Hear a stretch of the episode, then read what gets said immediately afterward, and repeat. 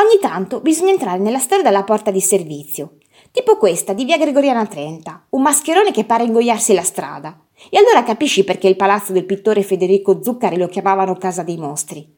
Capriccio poetico tra l'ordo e lo stravagante, che il buon Federico voleva stupire. Schiattassero di invidia i potenti che l'avevano umiliato, i colleghi che l'avevano calunniato. Li avrebbe guardati dall'alto di Trinità dei Monti, dal grande lotto di terra che nel 1590 comprò per Costruire la casa dove avrebbe alloggiato moglie e figli, un piano nobile di lusso e comodità. Costruire la casa che, morto lui, avrebbe dovuto alloggiare giovani artisti, in memoria del fratello Taddeo, anch'egli pittore. Decorare la casa con affreschi che celebravano Taddeo, i figli, il nonno e i parenti tutti. Decorare la casa con affreschi che celebravano Zuccari e la sua arte. Spegnerci dietro così tanto tempo e denaro che si riempì di debiti e fu costretto a lavorare duro, lontano da Roma, dove il suo stile non piaceva più.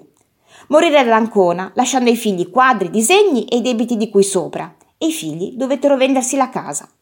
Il nuovo proprietario alzò l'edificio di due piani. All'inizio del Settecento lo prese in affitto Maria Casimira di Polonia, che a sua volta fece altri lavori di ampliamento, creando un vivace salotto dove entrò perfino l'opera.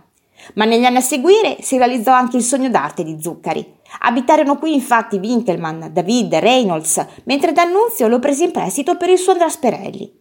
Oggi il palazzetto Zuccari è incluso in un complesso che ospita la biblioteca erziana, 800.000 foto e 307.000 libri sull'arte italiana dal Medioevo all'età moderna.